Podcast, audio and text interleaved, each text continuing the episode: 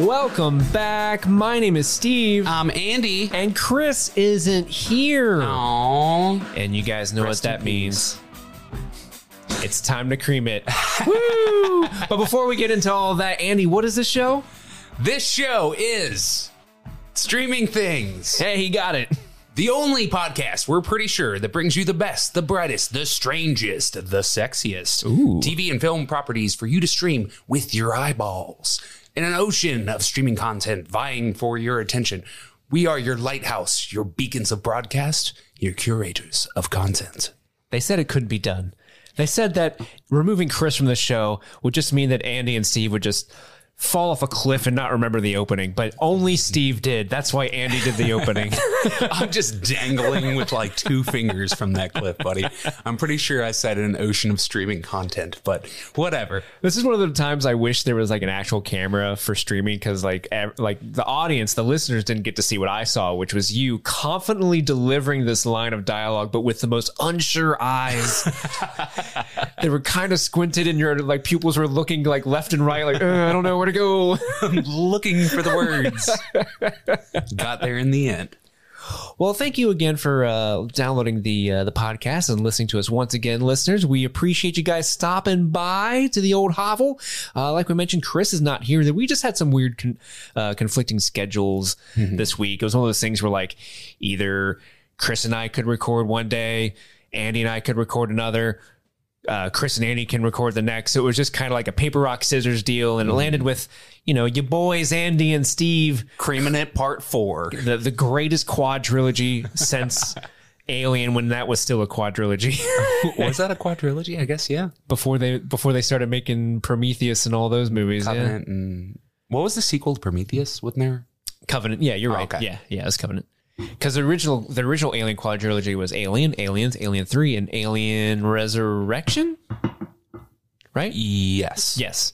Uh, so yeah, we're the the best quadrilogy in media since Alien. Before that stopped Eat your being a heart quad- out, Ridley Scott. Yeah, suck it, Ridley Scott. Yeah. What have you done recently? Fucking last duel. So we got a, a really fun, I think, laid back show for you guys today. Uh, we were gonna talk about some uh, famous, um, you know, Groundhog. Day time loop type situations, but we thought we would save that for next week when Chris can join us because, you know, Chris has a, an amazing point of view when it comes to film, and we definitely didn't want to lose out on his insight into that. So instead, uh, what Andy and I are going to do today is we're going to do our crossing streams as we are to do every week. Drink some Fireball cinnamon whiskey. We are definitely going to cream it. We've got some I, I wish we had a camera too, man, so they could see the bevy of bevies. Oh, I'm Uh, gonna- we have a bevy of beverages up here, and uh, we got to. Uh, We got to acknowledge right now. Let's see. There's two bottles of water, a shock top beer, a diet Mountain Dew, an iced coffee, four shots of Fireball, two pours of uh, 1792 small batch. And that's just Andy's half. no, I think I have some of the the the, the, the fireballs, but the rest of that's mine. But uh, like, and then I have water, and I've got uh, black tea. Not black tea. You put milk in it like a goddamn savage. I got milk and honey in it, um, because I want to build the pyramids. Uh, what? the, the pyramids were built with uh, bread and honey. I've never heard that I don't saying. know that because that's what they fed the people who built the pyramids. Oh my god! Well, they were also built with slave labor. But Well, that's who was eating it. Oh, I didn't want to say it. they were eating the bread. I wanted to Disney Plus a situation and just avoid the word slave. That's why we can't say slave one in the book of Boba Fett. Oh, I forgot about that. it's okay. It's for the best. Yeah, so uh, so if you're not aware, if you're a new listener who hasn't listened to the show that long, whenever Chris is away, the mice do play. The mice being Andy and I, and what we do is we we we we drink Fireball cinnamon whiskey plus other things. We get a little toasty. No toast. Uh, we we talk about what we what we've been streaming, but also we did a fun little. I had a fun little uh, idea early today. I went on to Twitter and I tweeted out to the, the the listeners. I said, "Hey, Andy and I are recording a special episode today. Send us in your questions. They could be." about movies. They could be about us. They could be weird. They could be wild. So we got a and we got a great. And actually, I was very very surprised with the feedback we got in such a short amount of time.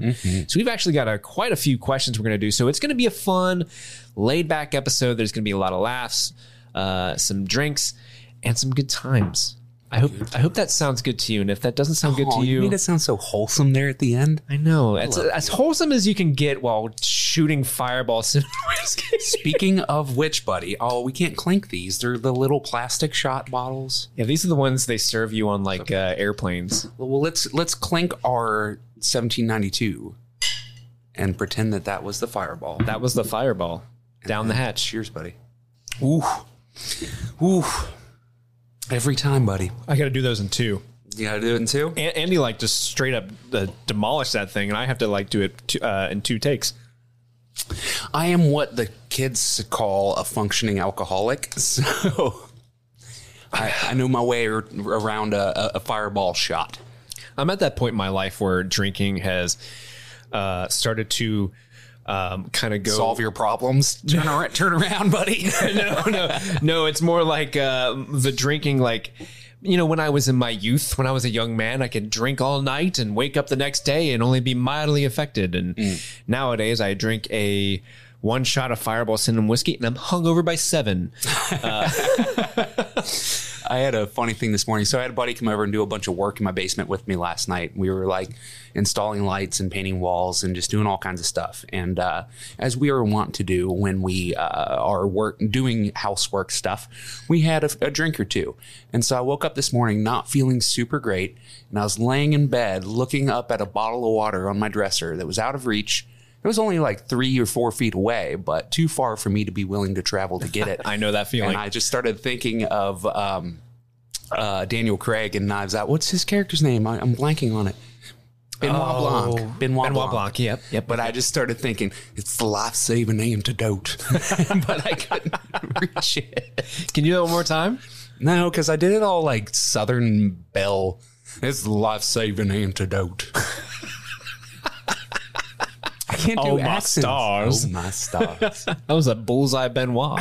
Benoit Blanc. I still want to know This why just he in, hits everybody. Uh, Andy has been confirmed to be in Knives Out too. He's joining the cast. God, I would love that. He's the fake Benoit Blanc. it's just Andy shows up in the same suit that Daniel Craig's been wearing the whole movie. Somebody avoided a question. Why was I hide? I love the way he says that. Why was I hide?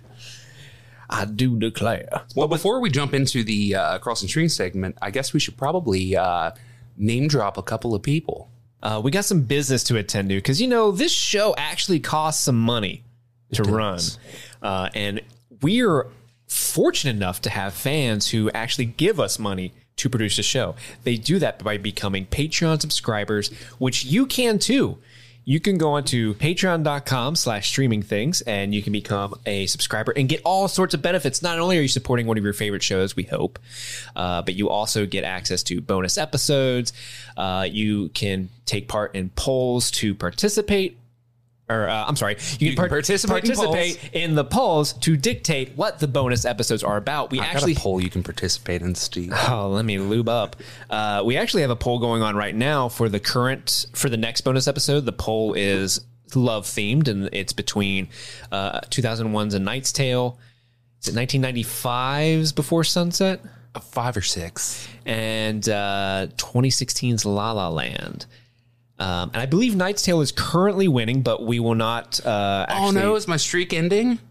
Uh, well, it was pretty close. I think it was three. Actually, it was. I think you were in dead last because I think it was Son of a bitch. three people were v- voting for Knight's Tale currently, and there were two votes for uh, La La Land at the last time I checked. It might have changed, Before Sunrise is a really good movie, guys. and I haven't seen it. Ever? I haven't seen it. no. Oh my god. To be fair, I haven't seen A Knight's Tale either. So, like, who, if Andy or Chris, no matter who wins this week, Steve wins. Yeah. because either you pick my movie or I get to see a new good movie. I started learning uh, City of Stars just in case that uh, La La Land wins, so I can great. pl- play it for our intro. Oh, no. D- Guys, sign up to become a Patreon subscriber at patreon.com slash streaming things and vote for La La Land so you can hear Andy sing City of Stars. You're going to be singing, right? You're not just doing the instrumental? Oh no, I'll sing. Okay.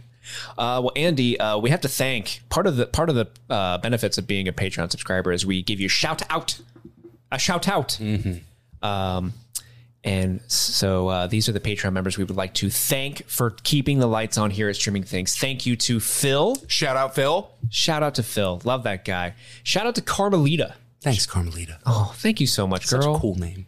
I look forward to your Twitter Twitter uh, tweets when you're like double feature and you put the posters of the movies you're watching. I get a kick out of that. She watches more movies than anybody. she watches more movies than I do. That's for sure. And I'm like, why doesn't why doesn't Carmelita come on this podcast? Carmelita, direct message us. We we got to work something out, girl.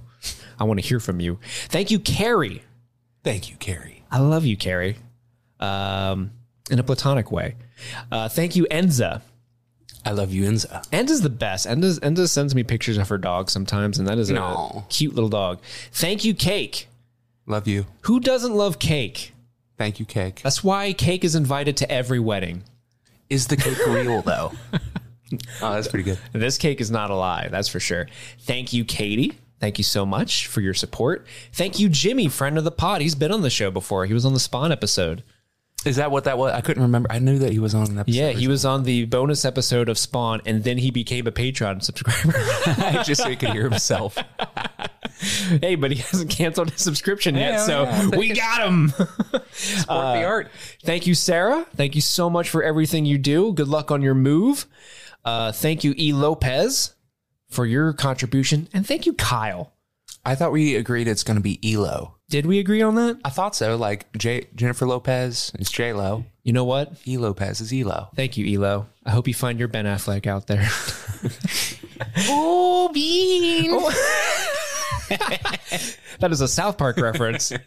Taco flavor kisses for my bean. Man, that that episode has to be so old now because that was when they first dated in the what early, Early 2000s? 2000s. Yeah. And, and now it's, they, I, dude, I hope to God they bring it back in the new season. That'd be fucking hysterical.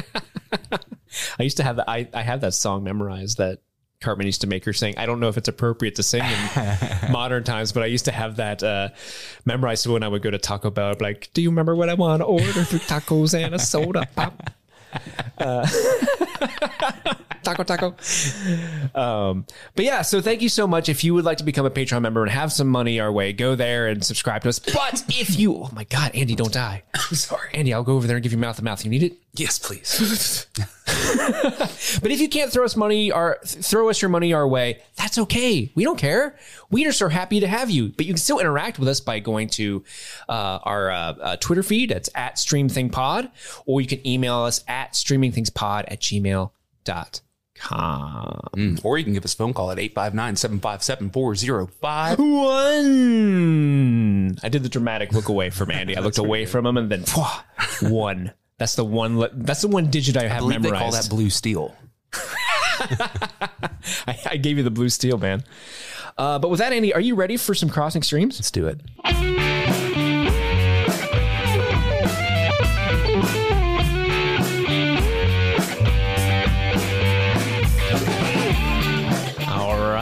Right, crossing stream, as you know, is when we go out into the world and we stream some shit. Then we come back here on the microphones and we tell you from on top of the mountain what it is we saw, and so that you may take it as uh, as gospel. Did we like something? Did we hate something? The burning bush gave us tablets of content, and we must read them unto you, our listeners. Oh my gosh, there's something about the Moses term joke for you. Burning bush that I've that I've always felt uncomfortable with. A ginger. Oh man, sorry. Oh come I on. there. Oh. That's why you felt uncomfortable. You just didn't know it. Well, as is tradition when we do crossing streams, we always start with our beloved Andy. Uh, so, Andy, uh, tell me, my friend, what have you been streaming this week? I've been streaming a couple of things. Um, one thing that I, I honestly don't remember if I mentioned last week or not, but I'm going to say it because I just rewatched it and I love it. And that's Knives Out with Benoit Blanc and his life. You were in that, right? Life saving antidote. Um, holy fuck, how good is that movie, man? Um, I, and I feel like I actually rewatched it maybe like six months ago and talked about it on the podcast, but I rewatched think you it. did, yeah. I rewatched it again recently with my girlfriend. So I uh, subscribed to YouTube TV. Did she fall asleep during that one? She did. she has the fallen streak asleep, continues. Uh, during literally every movie we've ever watched except for two. She she she's a nappy girl. She likes taking naps, and that's okay. I I, I have this weird thing to where pe- people sleeping is really really comforting to me. Um, so like when I was a kid and I would have nightmares, uh, I would run to my parents' bedroom and go sleep between them. And both of my parents, uh, were extremely loud snorers. Like both of them, like they all my whole life they complain about the other one snoring so much, but it's like it's both y'all. It's just a race to fall asleep first, so you don't have to listen to the other guy. But, True um, love right there. Exactly. But so uh, I, I so the sound of snoring comforts me, and just the knowledge of or being around somebody that's sleeping uh, has done the trick. So anyway, all to say is that I don't mind it when she falls asleep during the movie. I'll sit there and I'll finish the movie, and then I'll read a book or something while she's sleeping. But Yeah, when it comes to significant others, I've always taken that as a compliment. If you're watching a movie together and they fall asleep, that just means they're They're they're comfortable. They're comfortable and they're at peace. They're happy to be with you. Mm-hmm. You don't fall asleep when you're unhappy. exactly, You know, exactly. Um, but yeah, so I subscribe to YouTube TV, yet another streaming service. It's like sixty five dollars a month, but it's what? It's um, essentially cable, but uh, that you stream. Uh, so like all the networks are on there. I subscribe to it for uh, the Bengals uh, games. Uh, now that they're Houday, they're in the uh, AFC Gotta Championship. get that in. Uh, right. So I uh, I subscribed so I could. w- There was a game that was on like NBC or something, and I couldn't find another way to stream it other than to get YouTube TV. Uh, and I just held on to it for a month so I could watch the uh, other playoff game, and now the championship, and then the Super Bowl next month, and then I will cancel. But for now, it's kind of cool going back and watching actual cable again. Well, I mean, in as much as streaming YouTube TV is cable, eh. But So is it just like the say you want to like go to the Comedy Central channel Yeah, I could just watch Comedy Central. and it's just like a channel like you would see on the YouTube app normally, but it's the Comedy Central channel. Is that how it works? Uh, so- well, it's its own app. YouTube TV is not YouTube. It's um, it's its own app. But Oh, okay.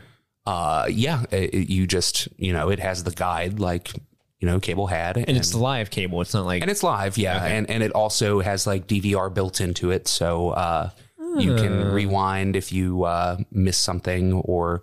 If uh, what I usually do is let it play for a little bit, keep it paused, go away, come back, and then I can fast forward through the commercials. It was funny because at first I was like, "Oh, a commercial! How quaint!" what Because- are those? because I hadn't watched regular cable in a really, really long time.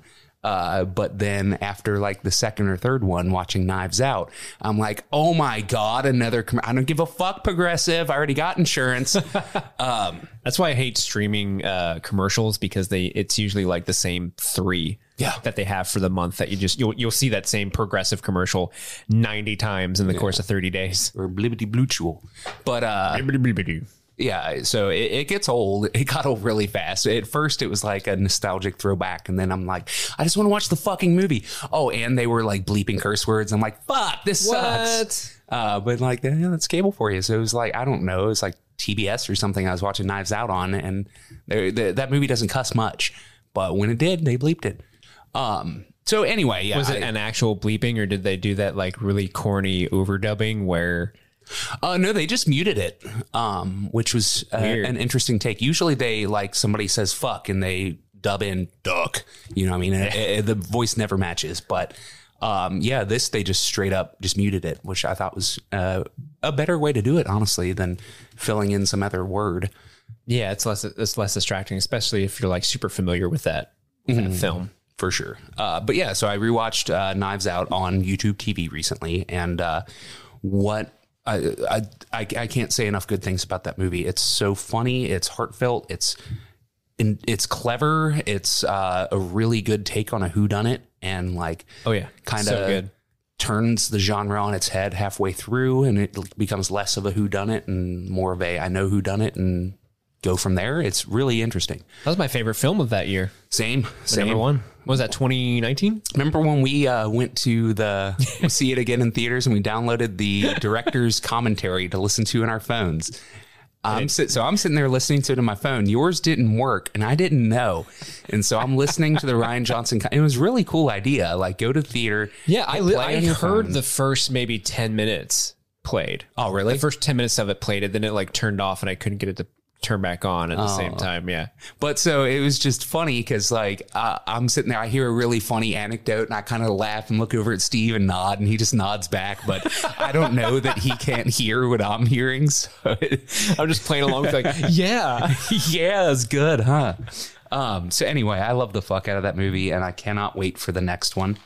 Um, so uh, the next thing that I watched, uh, I caught up. Well, I didn't catch up, but I started Peacemaker. You guys talked about it last week, and you made me want to watch it. Yes, baby. And dude, that opening sequence did not disappoint. that this is Chris always gives me shit, and he says that uh, he never skips the uh, the the opening to TV shows. But like so, like Stranger Things, when we watch that together, he always watches the whole. do- do- do-. Oh, I do too. Do you skip it? I always skip it. Oh fuck yeah, Bro. I don't give a shit. Like I, I, I know the music. Um, and- well, I'm just watching like red lines drift across screen, sets and the I know the music, and it's cool. It's fine, You're right? But after like the sixth episode It's in like a row, it's like the the real life equivalent of setting the table, right? You got to put out the dishes and the forks and the knives. Like, yeah, it could be tedious from time to time, but if you don't do that, something's missing. It's not the same. I mean, I guess that I am the uh, streaming experience equivalent of a spork. In that case, I'm just like, get the job done and let's go. You know, one tool fits all. the spork. the spork. Uh, but so I uh, have been loving Peacemaker, and what, what all, I brought all that up to say that I don't skip the intro to Peacemaker. It's fucking hysterical, and that song's a banger, and uh, I, I'm a fan. I just love how it's these people performing this insanely stupid and silly dance choreography, but they're all doing it completely straight faced. Like the entire time. their face looks so serious the whole time, but they're like putting on the most poorly choreographed. like a terrible monkey synchronized dance thing. It's Yeah. hysterical. And that's such a good like metaphor for what the show is. These people like doing it, they're in this insane, stupid, silly story, but they're like being very serious about it. But somehow that makes it even funnier. like this severe earnestness. I Yeah. love it. Um, and the show's really good. And I don't know, uh, it, it, it's again just my superhero fatigue. But like when that show was announced, I even though Suicide Squad, as our listeners will know, was my seventh or second favorite movie of the year, next to Bo Burnham's Inside. Um, I loved the hell out of Suicide Squad. It was incredible. But when Peacemaker got announced, I'm just like, I don't give a shit. And then I watched it and I'm like, why did I think I wouldn't love this? Of course I love this. It's James Gunn superhero stuff, and James Gunn is better than anybody at it. He's the best in the game. Yeah. And so the show is hysterical and it's raunchy and it's wonderful. I, I, I'm enjoying the shit out of it. Now I am only two episodes in. I'm not caught up. So I don't know where it goes, but I hear that it's fantastic and it just keeps growing in viewership and stuff. I got the impression it didn't do super great when it first launched, but it is all over the zeitgeist now. Oh, I, like I think this week it came out. It was like it's the most streamed thing currently. Really? It's Yeah. like the new Squid Game. Yeah. Well, I mean, not like of all time, like the, the most streamed thing currently, like of things happening right now. It's like the hmm. The most downloaded thing that people are watching. Rightfully so. I mean, I even um uh, I was telling you this before we started recording, but my my sister, I don't think she's like super ingrained into you know movies and TV and stuff like that the way we are. But I immediately reached out to her, and I don't even think she's seen the Suicide Squad. But I was like, hey, have you seen the Peace Peacemaker show with John Cena? Because she knows who John Cena is. Um, and she's like, no, is it good? I'm like, yeah, it's really, really funny, but I think you would love it because it's just John Cena dancing to 80s hair metal bands for 65% of every episode. and she's like, I'm on it. Because that's like her jam is 80s hair metal band. Hell yeah. You know, when we were doing the, uh, what was it, Fast 9 we were like upset that they He like was- wasted him. So wasted in that movie. I've never seen him uh, seen a better comedic actor be used in such a terrible way. But the, and that's the thing is John Cena. Is like we all know, John Cena is incredibly funny. He's just a naturally funny, charis- charismatic guy. But he also like the show will like, you know, there's a joke that like John Cena cries in ep- every episode. Oh, really? but like when he when he does, it like feels there's like this. It comes from this real place. It's like man, John Cena can like actually tap into these real feelings Yeah. and really make you sympathize with a character that maybe you probably shouldn't be sympathizing with because he's not an amazing person, but the show does a great job of kind of making you realize, oh, this guy is also a victim of Yeah. of, Of his his, of, of his upbringing. circumstances. Yeah. And that and you can easily start pulling for him, even though like in one scene it's like, oh man, this poor guy, I feel so bad. And the next scene he's bullying uh Economos for having a bad dye job in his beard. You know what I mean? uh yeah, I love that show so much. Uh, yeah, it, it, it's so far it has been fantastic, and I, I I'm definitely going to finish it. There's been a couple of things recently that I've started, and uh, I don't know if I just have the mental energy to continue. Um, I'm looking at you, Euphoria, but uh, yeah, Peacemaker so far has been fantastic, and so I've really only other streamed one other thing today, and actually did it today in anticipation of what I thought today's podcast was going to be. So next week we are going to discuss uh, time loop movies, Groundhog movie, Groundhog Day movies, and uh, so I was just looking up lists, and there was a million of them, but I was looking up trying to find like cool ones I hadn't heard about. Have you seen the movie Source Code? Have I seen Source Code, Andy? Of course I have. You ha- so I didn't even know about this movie. For so first off, it's directed by Duncan Jones, Yeah. who made Moon, uh, Dave, David Bowie's son, and uh, Moon's one of my favorite movies of all time. Like it's on my Yeah. probably top twenty. It's such a good movie, and so I was like, oh my god, Duncan Jones made a time loop movie. Starring Jake Gyllenhaal and Vera Farmiga, and uh, who else is in it? Uh, Michelle Monaghan, and um, uh, what, what what's the dude's name from Westworld? I'm bl- I'm looking it up now. I'm looking at uh, Jeffrey Wright. Jeffrey Wright. Um, so anyway, yeah, stellar cast, uh, awesome premise, really, really well executed. That is a damn good time loop movie, dude. Dude, it really is. That that's a movie that I remember going. So I haven't seen it in a while. I think I've only seen it once. It was when I saw it in the theaters.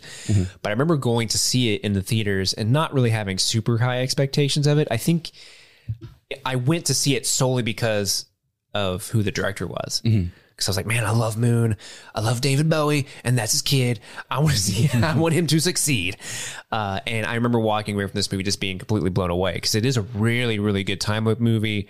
Uh, Jake Gyllenhaal's great. Like, uh, what's the basic plot? So essentially, uh, Jake Gyllenhaal, the character, wakes up on a train and he is inhabiting the body of somebody that is not him. So he wakes up sitting on this commuter train headed to Chicago, sitting across Michelle Monaghan, and she is talking to him as if she knows him, and just like having normal chit chat stuff. And he's like, "I don't know you. Who the fuck? I'm, I am this person. I." am in the army. I was flying a helicopter yesterday. What the fuck am I doing here? And she's like, Sean, are you okay? He's like, my name's not Sean. And uh, the it's a really cool hook early on within the first like 10 minutes that commuter train explodes uh, and there's a bomb on the train. And so you realize that he is in a simulation trying to relive that day over and over and try to figure out who who bombed the train.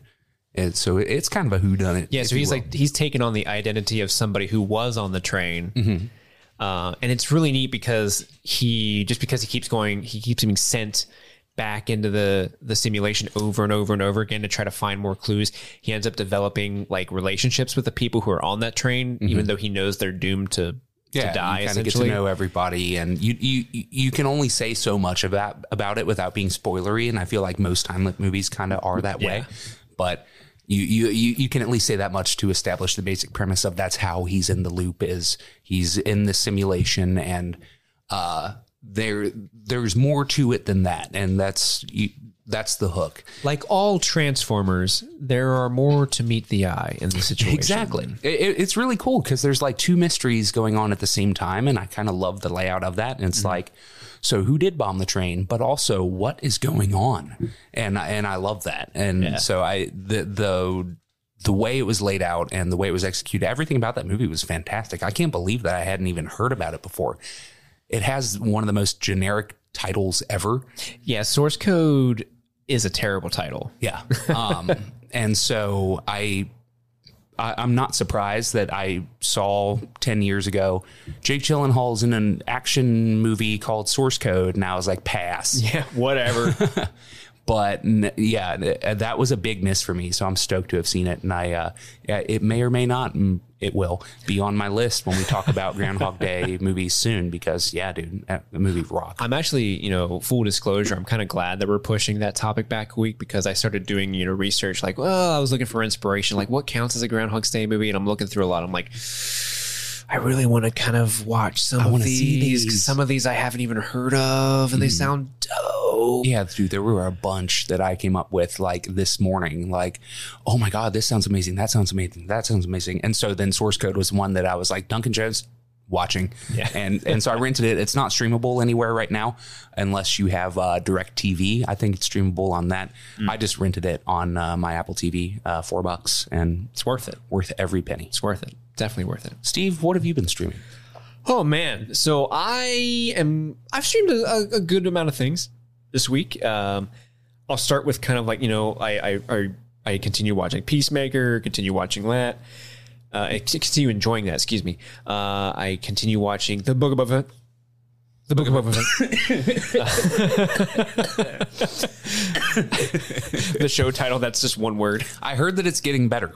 Dude, uh, I know we spent a lot of time on this last week, but like the this week's episode of the Book of Boba Fett was fucking awesome, like legit amazing. Um, and I don't think it's Directed by Bryce Dallas Howard. directed correct? by Bryce Dallas Howard, yes, and it's phenomenally directed. I think the, there's one part in particular of this episode that you can. It really kind of opens your mind as to what they are capable of doing, um, camera wise. They it seems like they finally kind of realize what they can do with the camera in the volume. So the volume is the the set that they shoot a lot of these shows on. So do they do it the same way they do Mandalorian, where there's like the giant projection dome, A lot of times, dome yeah. around them? Okay. Um, and slight spoiler: episode five of the Book of Boba Fett is basically season three, episode one of The Mandalorian, oh God, I'm, I you lost me. Which means episode five of the Book of Boba Fett is just about the Mandalorian. Oh, interesting. Cool. Um, so you can see D- Din Din Djarin doing his Mandalorian thing. Um, but yeah, they film it the same way. Where the, if you don't know, listener, it's they film it on a volume, which is basically like the sound stage, but it has uh, like screens like on the walls and the ceiling, and they can use like a computer, a video game uh, gener- generation system. I think it's the Unreal Engine. Oh, cool. where they basically compute what the background of the scene is and that appears on the screens behind the actors. So they don't have to green screen stuff in because they're capturing everything in camera. And that's really really good because not only are you capturing everything in camera but you're also getting perfect lighting on you know the silver of his you know outfit and everything. So you're getting perfect lighting but also a more realistic looking uh, backdrop that's As, why that opposed, show as opposed to green screen. yeah, and that's why that show looks so good, and they're able to do it for relatively cheaper than what they would have done in the past. Um, uh, but but they do this like really. Bryce Dallas Howard does this. She basically does a oner. She does like a really long one take, following the Mandalorian from like he's walking on the street of this, you know, metropolitan city. And it follows him into an elevator, and then he's sitting in the elevator for a second, and then it follows him out of the elevator, and now he's in a dance club, and he talks to some people in the dance club, and then he walks back into the elevator. Elevator goes down, and now he's back on the street again. And it's like ca- the camera's going all around him this whole time. And I feel like they finally were like, okay, we can have multiple le- levels of verticality in what we're rendering with the the volume in Oh, the background. cool. So that like even though he's probably just walking in the same a like circle, yeah. 20 by 20 circle, but through, you know, a mixture of changing the backgrounds, but also having the actors and maybe some physical props that are on set that they're like brooming away when the camera's not looking at them. Mm-hmm. They're able to really make this long take seem just like incredibly diverse in uh, setting, which is Oh, amazing. Really cool. Uh, and then not only that, but if you're a huge fan of like the prequels, specifically episode one, like if you're a huge fan of Mandalorian and episode one, Phantom Menace, you'll fucking love this episode because they do some amazing things that are like, oh, Wa- Watto show up? no, Watto's dead in this timeline, man. Oh, damn. He's dead by now. Oh, I guess that's true. He was Yeah. already, he was already an old man, an old thing. I don't know what he his Yeah. race is. I forget how Watto dies in canon. Or maybe it's not canon anymore. I know I'm a little confused sometimes on like what's canon and what's not in Star Wars Mm-hmm. Well, that sounds wizard, Steve. They say wizard in that episode, and That's he, awesome. he says wizard. It's it's wizard. That's dope. But no, Bryce Dallas Howard is like she uh like the, it, Twitter exploded this week about people like, man, just give Bryce Dallas Howard her own feature film. And I got to agree, like you know, she's putting in some solid work, and this was such a good episode. And even the episode that she did, uh, the episodes that she's done for Mandalorian have always been really, really good. They've always looked great. They've always had that combination of pulling in Star Wars universe and kind of building on the background of the lore mm-hmm. in subtle ways, kind of like how the original trilogy and the prequels would do. Um, but I, and I think it's great that like Bryce Dallas, like because when people are like, "Oh, directors," I think of Ron Howard, her dad, mm-hmm. right? And I think she's directed way better Star Wars stuff than Ron has. Well, he uh, had his hands full. That's like saying Joss Whedon's Justice League sucked. It's like, well, you, you kind of inherited a mess. Let And me Ron- praise Bryce. No, no, no, no, no, no. I, I'm, I'm, I'm, I agree with you. I thought that uh, Han Solo sucked. I thought that movie was terrible. Um, and I've never watched it since theaters. It was worth it for the Kessel Run, and that's it. Um, but and but the episodes that she did of Mandalorian, I think she also directed an episode of uh, Black Mirror. Um, Yeah, she, yeah, that was a good one. and yeah, she has been crushing it. Uh, she's also I just I, I've followed her career and loved the shit out of most everything that she's done, like since she started acting.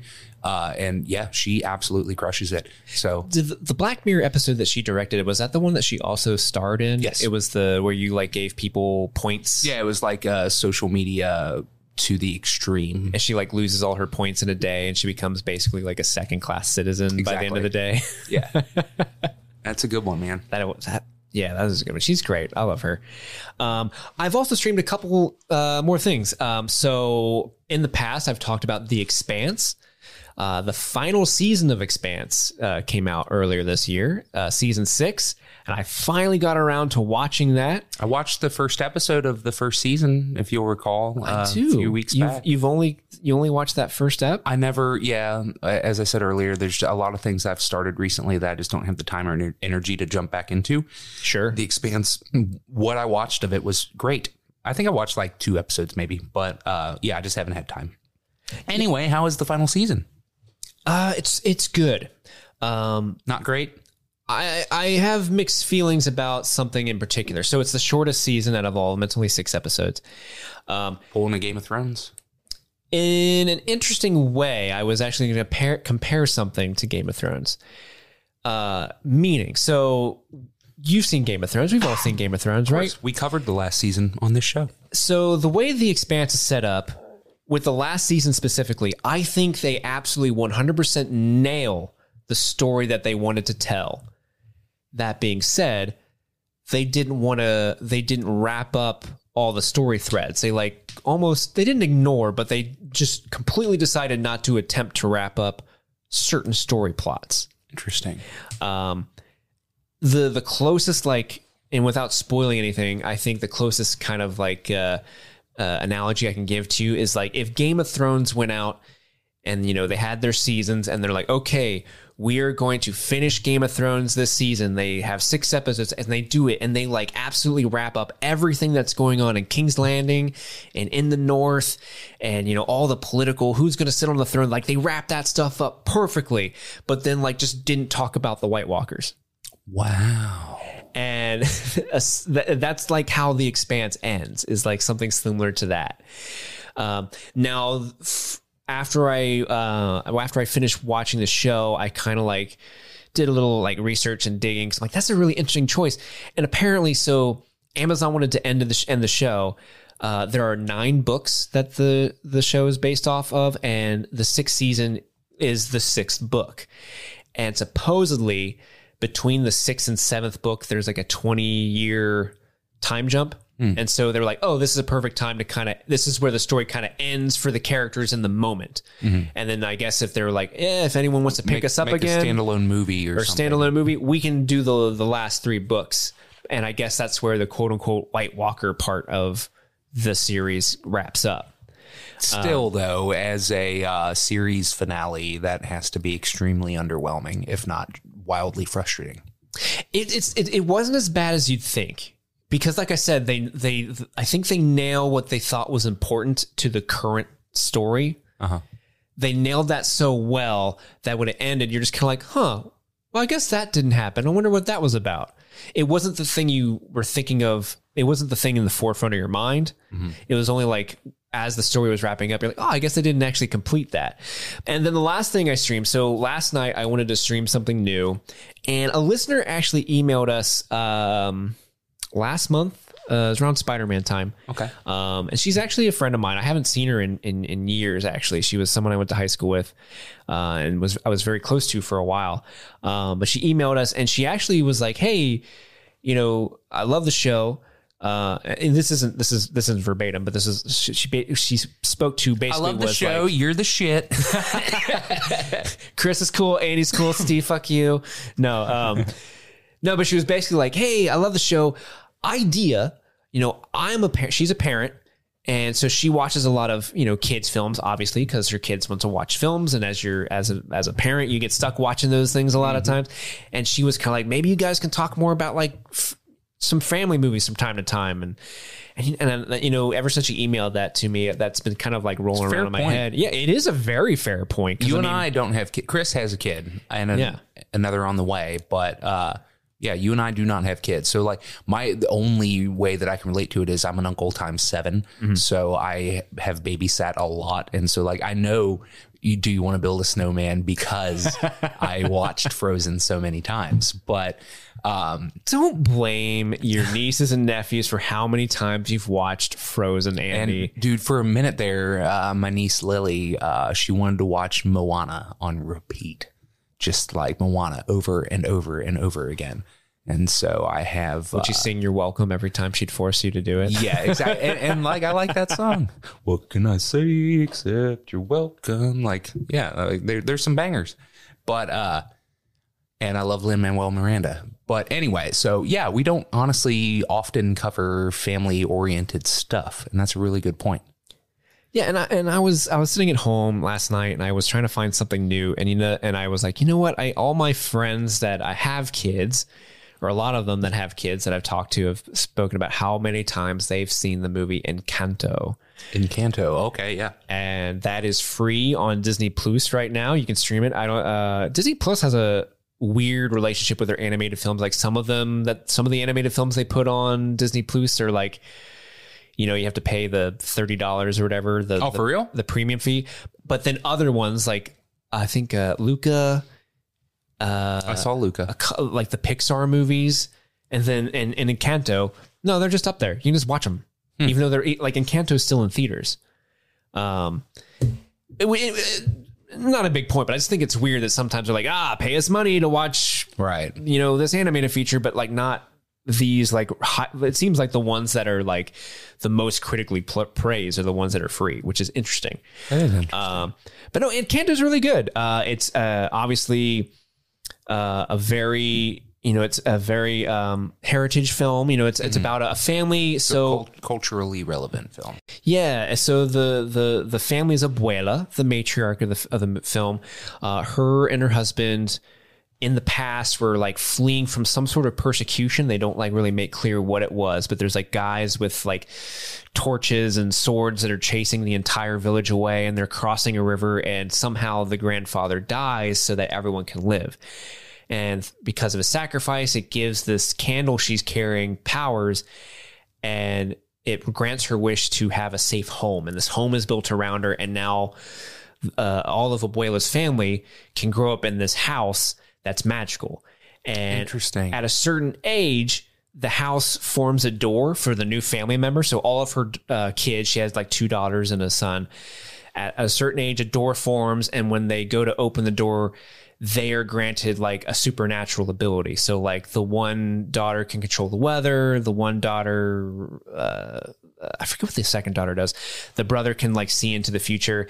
And then that gift passes on to their kids. So now it's like three generations of this family have been growing up in this house and this community has formed around this house that kind of relies on the family and their like supernatural abilities. Like there's a granddaughter who's super strong. So they're like, oh, will you, the donkeys got out. Will you go carry them back into their stall? And the one uh, granddaughter can like grow plants. So she's like growing all the plants for everybody. And the main character, who is uh, Maribel, played by Stephanie Beatrice, she finally comes of age for her door to open up and get her powers. But when her door opens, she gets nothing. So she has no powers at all. Oh, that's uh. And then, so the the, the crux of the story Really, really like I'm gonna fly. I'm gonna have laser vision. nothing, nothing. She just has poor. Stephanie Beatrice from Brooklyn Nine Nine fame. Yes, actually, I love her. Awesome. uh, Rosa Diaz.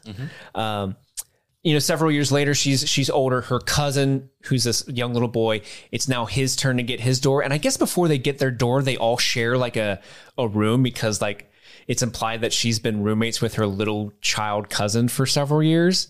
And now that he's going to get his room, like she's going to be alone again in this like drab little room because they're all of their rooms have Doctor Who rules where they're bigger on the inside. Oh, that's cool. Uh, and so now it's his turn to, for the door, and they're all nervous because, like, oh, the magic didn't work for uh, Maribel. Is it going to work for you?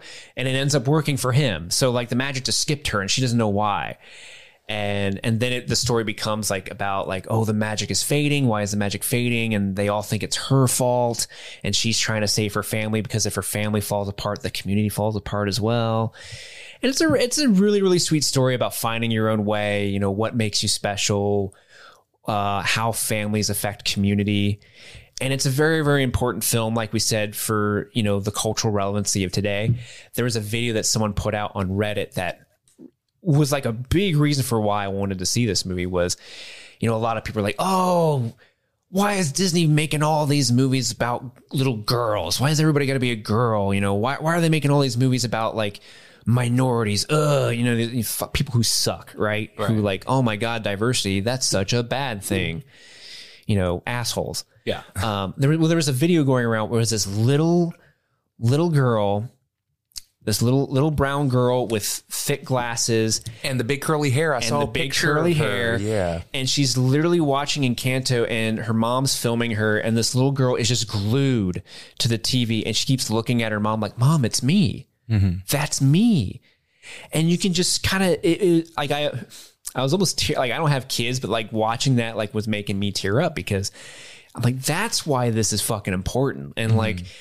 That's why I love that shit like this is happening right now in in culture. Like it's so cool. I fucking love it.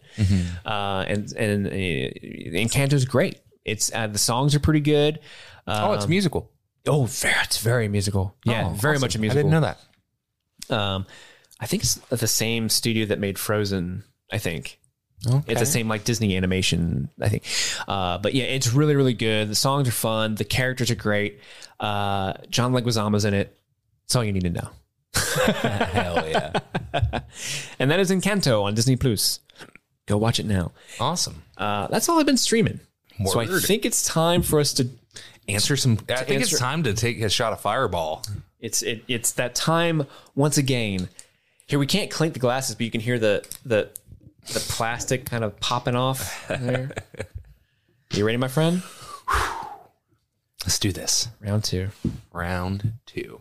All right. So what happened earlier today? I sent out on Twitter. I said, "Hey guys, we're doing some uh, uh, streaming things. Questions. Tweet us any questions you have."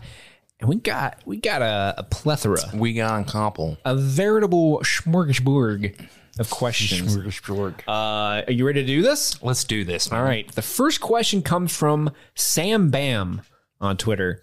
He writes, "If you could get a prequel to any standalone movie, what would it be?" Uh, so a prequel, not a sequel, Okay. but a prequel. Like, I really want to know what came before. Mm-hmm. Okay. So, for me, I my answer is Eternal Sunshine of the Spotless Mind. If you'll recall, a couple weeks ago, first off, it's my favorite movie of all time.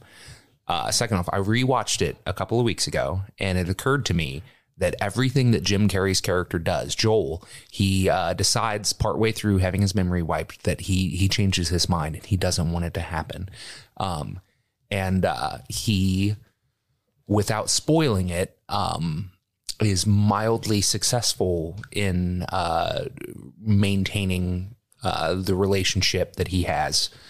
And it occurred to me that Clementine, Kate Winslet's character, went through the exact same thing. She had her memory wiped as well and must have at some point changed her mind and decided she didn't want it to happen because they still. Well, I guess I'm just gonna spoil it. Fuck it. That movie came out like 18 years ago. Spoilers for 18 year old movie that can drive and vote now. right.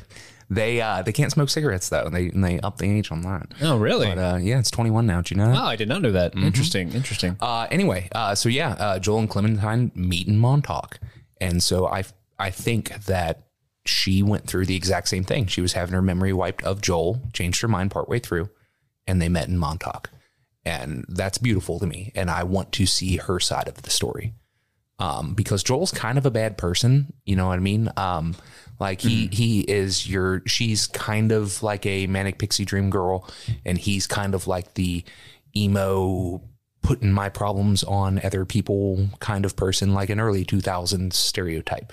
Um, but I want to, I, I want to see what came before. I want to see her getting her memory wiped. I want to see how she hid in her uh, memories. She's like, hide me somewhere deep down, hide me somewhere shameful. And we see like Joel getting caught masturbating for the first time, or we see him as a toddler under a table wanting a cookie and wanting his mom's attention and stuff. Like, I want to see her side of it. And I think that that could be a really, really, really good prequel.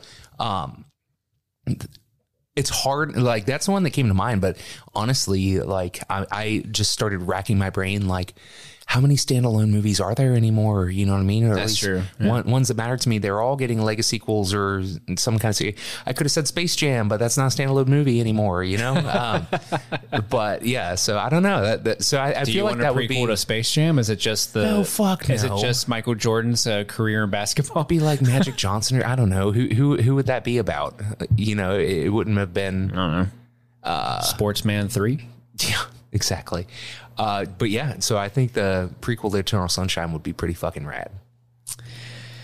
Dude, I, I've been sitting here trying to think like I'm having a hard time coming up with a standalone movie that I would love to see a prequel to, which sucks because I have like a very vague inclination in the back of my mind that we've talked about something on the show where I specifically said like I would I'd much rather see the prequel to this, but I'm trying to remember what that was. Much rather see the prequel than the sequel. Like I was saying, well, I was thinking like, oh, there's this aspect of this story that sounds much more interesting than what this story is. Like, why didn't they tell the the what would have been the prequel to this? Oh, okay. But I'm tr- but I, I've been racking my brain this whole time that we're talking. Oh, you know, I think I'm thinking of uh, is it Army of the Dead? Uh, yeah. Yeah, the the Zack Snyder thing. I don't know if I want that because I didn't really like Army of the Dead, but I remember Army of the thinking at the sucked. time like, oh, I would love to have. I would much prefer that movie of them like escaping the horde and the initial breakout at Las Vegas. Like that's a I, that would that's a cooler movie than what ended up being that movie. Sure. Um, but I'm also trying to think of like something better than that. That's really really hard. It's really really hard to like on the spot. Edge of Tomorrow uh, would be a really good. That's a standalone movie that would a prequel would be pretty badass because like that war has been uh, going on for some time uh, that Tom Cruise is dropped into and ultimately experiences the time loop. And we discover that Emily Blunt's character had had also the Angel of Death had That's a good also idea. had the time loop. So if we got to see her time loop, she was the uh, what Angel of Verdansk. I don't know. I just pulled that out of my ass. Good. Wow. But yeah, Good, yeah. Uh, I, uh, to get to see her her part would have been fucking rad. Dude, Emily Blunt's so cool in that movie.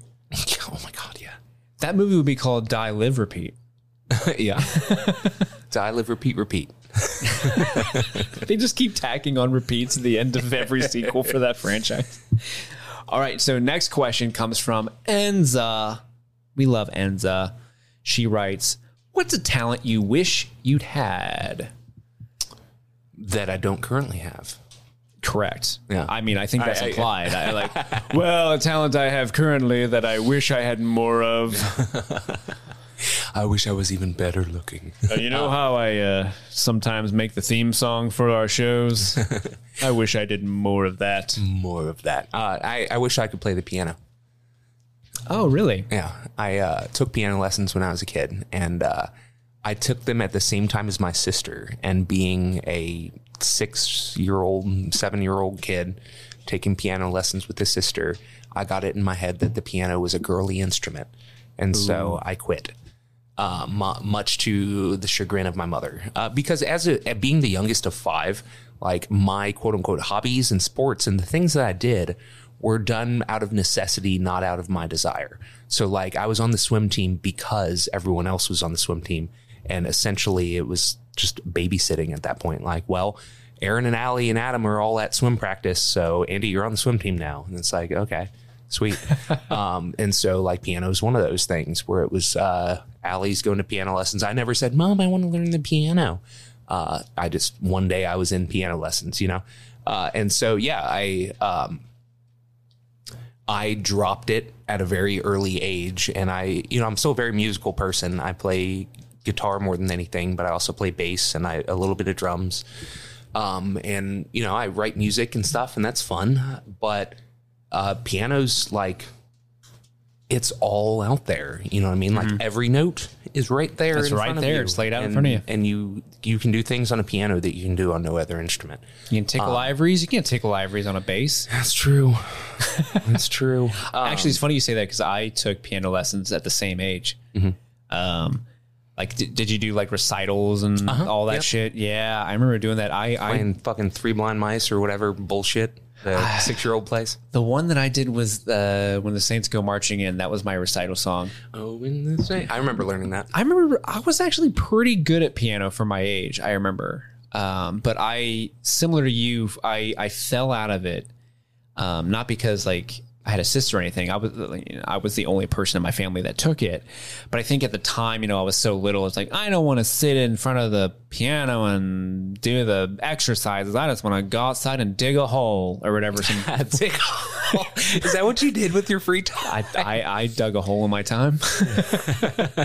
oh wow! It rained and filled with water. Weird. Uh, but yeah, like I, I I feel the same as you. Like I'm not stealing your answer, but I totally get that. There are some times where I'm like, man, I wish I didn't stop playing piano. Yeah, that was, that now that I'm older, like I love the fuck out of like Billy Joel and Elton John and stuff, and like I pl- I cover their music on guitar as best as I can, but like the reality is that like there's so much so much music it's a that beautiful instrument. I'm just missing out on. And so uh, I, I guess like the part B to that would be I wish I could read music, and like to the most basic extent I can. Like I know what the notes are. Like if I look at a treble clef, I, I I know what the notes are, but I cannot like sight read and play you something. I played trumpet in high school, and so trumpet, uh, by virtue of how the instrument works, is one note at a time at any given time. You're never going to play a chord on the trumpet. You're going to play an individual note. Uh, and so learning sheet music for learning how to read music for the trumpet was a lot more uh, simple. If you look at sheet music for piano, say, or guitar or something like that, there are probably six times as many notes on that sheet music by virtue of how the instrument works. And so that's like kind of the part B to that is like as a part of learning piano, I would have learned how to read music and how to read how to sight read complicated music. And uh, that that is a massive skill that I wish that I had. Anyway, what, what skill do you wish you had that isn't piano? uh, well, it's it's it's also music based. Um, I wish I could sing. Okay. uh, and, and I think I can get away with singing like in a very um, like old timey, like 1950s, like I'm a character, that type of thing. You know, I, I think I can get away with that like fake, forced, silly singing type thing. But ah, dude, I wish I could sing like uh like a 90s grunge singer, like where you just like scream and it sounds cool. Chris Cornell has the best voice of all time. Yeah, like a Cornell or like a Kurt Cobain or like somebody like that. Like I wish I could sing, or like even like like an actual person who can sing well, like theatrically. Adam Lambert or Freddie Mercury. Oh, like dude, I mean, I wish I could sing like Freddie Mercury, but no one else could sing like Freddie Mercury. That dude, Adam Lambert can. No, he can't. Yeah, yeah. Have you listened to Adam Lambert with Queen? He's- Yeah, he's terrible. You think so? yeah, I hate, I hate Adam Lambert. Big disagree. I'm a very big like anti Adam Lambert. I'm very like, don't mean- sing his song, sir. He's, he's he is not Fred, Freddie Mercury. He doesn't have the same I, I don't know feeling behind it. But he also That's not to say he's a bad singer. didn't write those songs. But yeah, Right. he hits Yeah. the fucking notes. I? I don't want to be misinterpreted. I don't think he's a bad singer. You just don't like him. I just because it's, it's it's more like you're not Freddie. Get out of here. Yeah. get out of here, Mister Lambert. Like Sublime with Rome. I don't give a shit. Like you're, you're not Bradley Nowell with Rome. I don't even know who the fuck Rome is. Who's the guy who uh, tours with Journey now? Oh, I don't know. They've changed singers like four or five times. So The the little the little guy from the Philippines. The uh, do you remember? It was like ten years ago. They started. So it was this guy who he would go on YouTube and he would like I'm doing my Journey singing, and he would like cover songs on YouTube. And I guess Journey was like, dude, you're really good. Come tour with us. really, and I actually went to a concert like way back in like 2010, and it was Journey, Cheap Trick, and Heart. that's a pretty cool lineup. Great lineup, and but Journey were the closers, and this little dude was the best fucking part of the show because not only was he like nailing the vocals, but he was like dancing and jumping around, and he was like Happy super super happy to be there, but he was also like a great showman. And it was like, I, I want to be that guy. but I just want to be able to, like, I, I don't know. I feel like I, I, I like the way singing makes me feel. Uh huh. Um, I don't like the way I sound. Yeah. The only time I ever sing is when it's dark outside. I'm in my car and my radio is blasting, so I can't hear myself, but I can still like. But you can you can like feel it in your inner ear too at the same time. So mm-hmm. like you kind of know what you sound like even though you can't hear yourself. So I sing a lot and I'm not very good at it either. But I, Oh man, you do a great Axl Rose. Thank you. That was fun. Uh, listeners, I, I I made a video recently. I was very bored sitting around one day and I made a video of what if Guns N' Roses had covered something by the Beatles. And it, it, I thought it turned out pretty good. But uh, no, so I don't particularly like the way that I sound when I sing either. Sometimes I'm like, hey, I'm pretty good, but not always. Uh, in fact, usually not. And I, I actually uh, was writing about this recently. So I started reading this book, and I think that's something I should have brought up in my uh, crossing streams part. I uh, have been listening to this audiobook called The Artist's Way, and uh, it's essentially a self help book for creative people. Uh, Chris put me onto it. I think he's also reading it and going through the steps. Uh, that it suggests. Uh, but one of the things that's mandatory must do is within the artist way, you have to write morning pages, which is to say, first thing in the morning, every day, you write three pages. Doesn't matter what it is. You could write, I'm bored for three pages and all work, no play makes Jack a dull boy, whatever. Doesn't matter. But anyway, so I was writing about that and I had just been playing music with somebody. Um, uh, the night before I was writing these particular morning pages, and uh, I it I started thinking about uh, uh, my history of music and stuff, and it occurred to me that like my mom um, was not very supportive uh, with like creative endeavors when I was younger. Um, like she encouraged me to play things and you know to do creative things, but she was also kind of kind of shitty sometimes being honest. Like uh she would hear me trying to write a song when i'm 15 and playing guitar and stuff and she'd be like oh, you're sounding a little pitchy.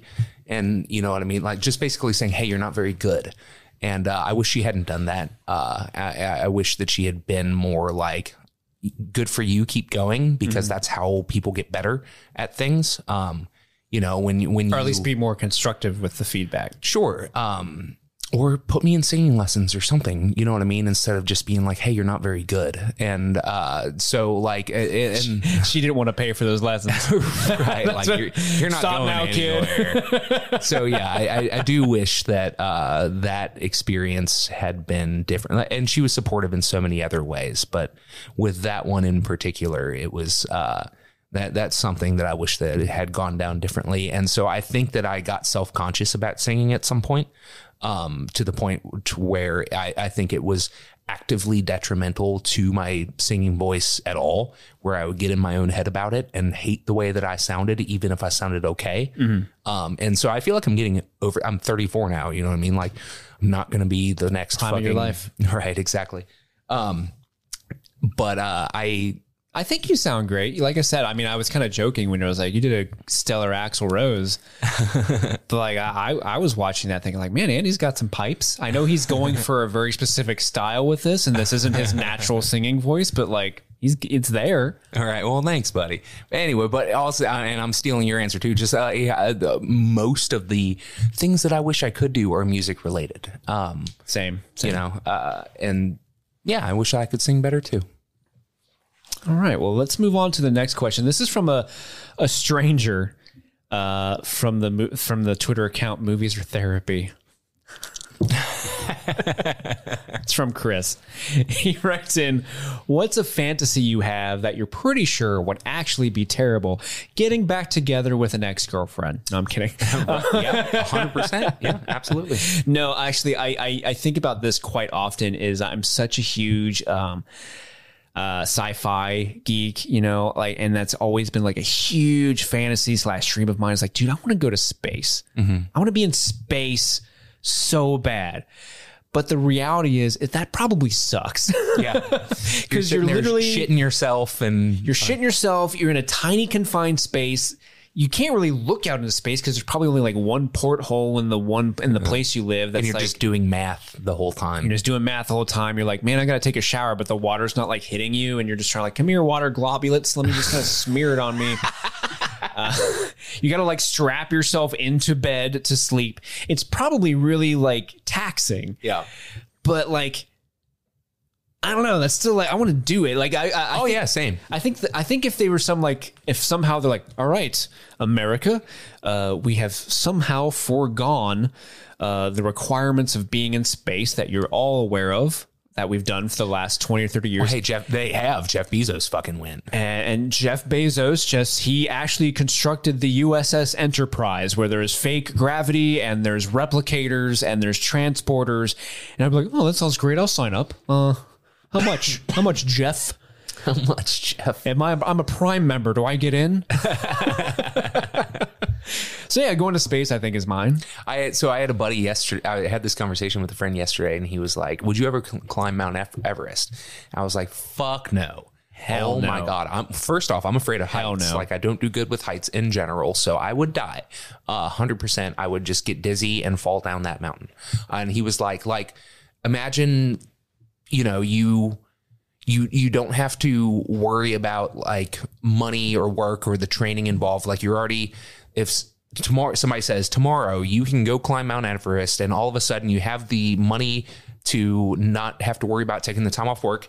You're in the right shape, and all of a sudden you've done the training. Go climb Mount Everest tomorrow. You wouldn't go. I'm like, absolutely not. Uh, Like, are they going to pay me to do that? Like, how how many millions of dollars are they going to offer me to go do that? And he's like, none. It's just an opportunity to go climb Everest. And I'm like, fuck no. No. But if somebody hit me up tomorrow and said, Andy, you're going to the moon, I'd be there. and he was like, Yeah. no, that sounds fucking awful. I'm like, I probably, I don't know, but yeah, I, You, you know the good thing about the moon? No one else has really been there. right? From what I understand, the going onto uh, Mount Everest is like highly romanticized, where the the actual reality of being on Mount Everest is very different than what you think of it is. And people die and you're walking by like frozen corpses. they leave you up there, so there's yeah. just they use they use dead bodies as landmarks. Like, oh, brown jacket guy, we're like three miles up. You know, Yeah. but the the reality is like it's so it's so disgusting up there because there's like they leave all their trash up there because you can't really take it with you. So it's like heavily littered, um, and actually a lot of times so many people are going up at once. You're basically just like in a queue walking Yeah. up a, mo- a mountain in a line queue. So it's like not at all what you think it's going to be. Yeah, from from my awful. understanding. You know Yeah, how many people have died on the moon? Uh, Probably some, and they just won't tell us. yeah. how many cosmonauts are up there? There's probably so many cosmonauts up right? there. Yeah. Well, no Americans have died. Uh, Is that that's Hey, a fun? we all we all know uh, uh, Neil. We all know Buzz. No one knows who the third guy was.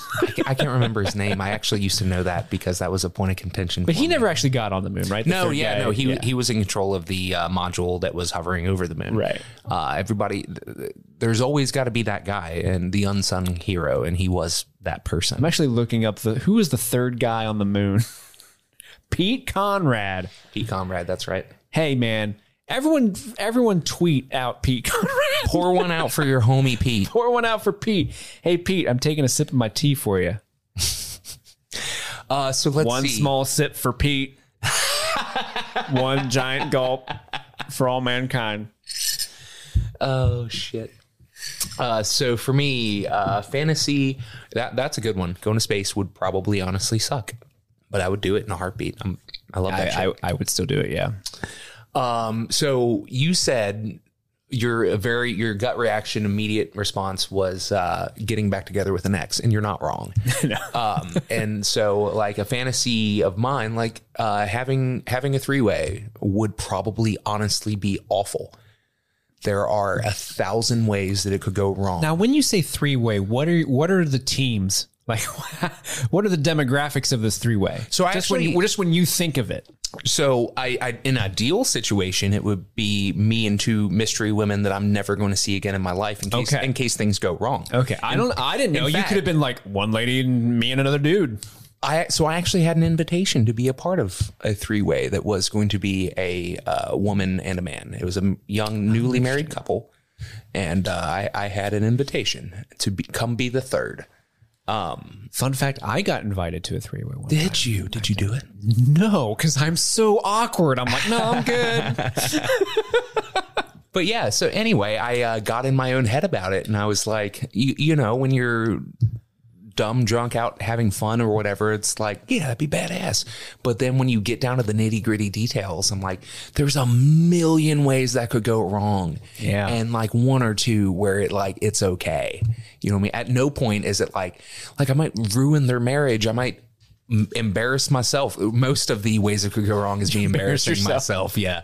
Uh, so anyway, so, uh, in an ideal situation, it would be like two women that do not exist right now that, that just burst, burst into beer, being, have sex with me, and then cease to exist. So they can't tell anybody how short it was or how unsatisfying or whatever, you know? Um, He so- just looked at us, and that's all it took. and he was done. just like give me give me a couple hours i'll be right back but uh so anyway yeah that that's a fantasy where like yeah that that that would probably be awful and you know i so i don't know i mean there are ways where it could be good but the, it's pretty unlikely you know Yeah, uh, you you've got to have a really good rapport with the other two. I think you got to be very comfortable with each other. I think to make it not awkward and. Sure so honestly i don't even really want it I know how I like how I say that as, as if I'm experienced. Like, oh, as a, so interested about your invitation, though. We got to talk about that. Like, it doesn't got to be on the air. But I mean, I need to hear about it. it. was a uh, it was a ex girlfriend of mine. Um, Were you dating at the time? eh, uh, dating Oh is my a hard god, you word. got the opportunity to. Did she want a third, like a girl, or did she want There's another two dude? girls. Yeah. Oh, buddy. Um, it was this girl that I was like kind of seeing, kind of not. It was a very messy situation that I'm not super, super proud of. But like, she made fat. She was fast friends with a girl from um, Trinidad, and uh, they were they were both very drunk. And then they were like, "We should do a threesome." And they were like, they were both like, "Let's go, let's do it right now." Wait, but were you sober? I was sober. I was the DD. Oh yeah, I was a DD, but like I mean, I mean, I say I was a DD, but we were staying in a hotel, so I wasn't actually driving anywhere. I was just sober because someone had to keep an eye out for these children, Right. Um, and they were like very, very pushy about it. Like, let's go, let's go. I'm like, no, um, we're not gonna do that. I'm good. Please, no. Uh, you guys, you guys go ahead. I'll watch. I mean, that's what most threesomes like come down to, right? Is one person just starts Someone watching, watching, yeah. right? Again, I like how I say this as if I know. Well, eh, dude, I respect your morals because that would have probably been the inappropriate thing to do to go through with it, being the sober person invited to a drunken three way. Yeah. Uh, So respect. thank you. I do wish that you had heard the that offer, gotten drunk, and then gone with it. You know what I mean? Well, that's I mean, the story I want to truth hear. be told, that's my fantasy right Truth now. be told, the night did continue because that was actually startlingly early in the night. like these these two got drunk very very quickly in the night. I did eventually become drunk that night, but I was still like the offer, the offer was off the table at that point. Yeah, it- I mean, I no, the offer wasn't off the table. It was just I still was very gun ho in my beliefs in in that not being a good idea. Uh, so moving on to the next question. This one comes in from Carmelita. She writes, "You and a fictional character in a dance off. Who is that fictional character, and what song are you dancing to?" A fictional character and I are in a dance off. Me and Peacemaker. Oh, okay. John Cena's Peacemaker. What Yeah, song? Are you da- absolutely. So what song are you dancing to? Excuse me. Uh, let's see. It's going to have to be what's that song by Cheap Trick? Surrender. No, I want you to want me. I want you to want me. It's me and me and Peacemaker having a dance off to "I Want You to Want Me." I want you to want me, and we just have to while out and see how noodly we can get. Because he can't noodle like I can, because he's too muscly. He's got the muscles here and get in the way of the noodling. I don't know. What, what's your dance off? I th- that was just the first character. I I couldn't even think of the song. Oh man, I'm trying to think of a fictional character that I would want to have a dance off with. Like I know the song. like Billy Elliot. See the, the the knee jerk reaction, like, oh, am I choosing what fictional character? Or which characters I do I like? Uh, do I just pick Professor Rex because he can't dance, like, is the goal here to win? I don't, you don't know, dude. or is, is the goal just to have a good wheeling? time? You know. Yeah, that's a good point. It should be a good time. Uh, you know, I'm trying to think of who a good. Uh, uh, now I'm trying to think of like who do I want to have a good time with and dancing with in a movie. You know what? I bet Channing Tatum from Ooh. whatever Channing Tatum movie where he dances. I know who it is. Who is it? I know who it is. It's Aquaman, like Jason Momoa's Aquaman. Okay. Because you know he brought Jello shots right off the gate. He's like, I'm here to party. We're gonna have a good time. He brought the Jello shots. Everything's gonna be wet. Ooh, So wet. sexy. And then we're gonna have a dance off to Don't Stop Me Now by Queen. Oh, it's good. Don't Stop Me Now is my jam. Are you having such a good time, Steve? I am. Like you take you me having a ball? I'm having a ball. Don't. But uh, if I'm at a wedding and there's a DJ, you best believe that your boy Steve is going to make himself known to that DJ as the guy that's pestering him every 10 minutes. Hey, when are you going to play Don't Stop Me Now, My Queen? and when he does, your boy Steve's going to be on the dance floor doing interpretive dance to that song. So you're like sign languaging, like don't like you're you're you're shaking the fingers at your throat. Don't stop. You put your hands out now, and you like point at I don't Yep. know the ground right now or the I'm time. a rocket ship on my way to Mars. I'm like simulating a rocket ship going up, and I'm like, there's a lot of hip thrusts, and it's very sexual. Whoa, whoa, whoa, whoa, whoa, explode! There's a lot of video of me at weddings dancing to that song. I want to see these. It is, it is, it is a highlight of every wedding. If you're having, listener, if you're having a wedding, invite me, and I will, I will dance Just to that picturing drunk, sweaty Steve, these pit stains, putting your arms up with the rocket Oh ship. Oh man, so many pit stains. Places you didn't even know I had pits. uh, so thank you, Carmelita, for that. Now we get one from Kelly Hudson Sundberg. Uh, I love I love Kelly. I just want to throw that out. She's a good friend of mine. Oh, Um, she writes, "Which of you is the peanut butter and which is the jelly?" The question of her time, Andy. Which of us is peanut butter and which of us is jelly? You put us together, and we're the perfect sandwich just to like kind of put in your kid's uh, brown paper bag for lunch at school. that's a really good question. So, So- like the question would be like, "Oh, I got Andy with my peanut butter. Oh, I got Steve with my chocolate." right. Okay, so this is the way that I'm going to look at it. Of the peanut butter and jelly sandwich, because that's the only point of reference we have for this, right? We're not talking about like Uncrustables. We're talking about a straight peanut butter and jelly sandwich, right? yeah, I don't know if the I don't know if Uncrustables are like universally known throughout the world. Oh, okay. Well, That could be like a purely fat American thing. sure. Almost certainly so. uh, I feel like peanut butter is the foundation of that sandwich, right? And the mm. the jelly is kind of like the the sweetness. the, the sweetness on top. I feel like you're the foundation of the show, man. Oh, like when we started our reboot cool or legacy cool or whatever you want to call it a year ago, a over a year ago now. You were the one that was like, I want this to happen. And you're like, I just got this Rodecaster and I got these microphones and I want to bring streaming things back. So I look at you as like the bedrock of streaming things. And so in that way, I would say that you're the peanut butter Aw. and I'm the jelly because I'm just like, I don't even need to be here. You know what I mean? So like, that's not true though, because a peanut butter sandwich by itself is fine. A jelly sandwich by itself, uh, uh See, I don't know. I think I could have a jelly sandwich. Yeah. That's what you do with toast. You blew my mind earlier when you toast. said you don't do peanut butter and jelly, you do peanut butter and honey, and that's weird. I mean, Yeah, but that's I'll- toast. That's not a sandwich. That's not PB and J. yeah, but I mean, what? The only difference between toast and a peanut butter and jelly sandwich is one more layer of bread. Well, and the peanut butter. But well, yeah, you know what I mean. yeah. But see, uh, so I, I think you're. I will take that on peanut butter, right? But I think you're discounting the importance of the jelly because the jelly is that little sweetness that really ties it all together. Mm-hmm. Because without Andy, we wouldn't really have the audio sweetening that is all our music. That wouldn't be all of your great hot takes that you have. Like I think you you bring to the show this point of view that I think is very needed and it's very fun and I, I love it. And, with, Aw, and thanks, without Brandon. without you to like bounce all my dick jokes off of, they wouldn't go anywhere.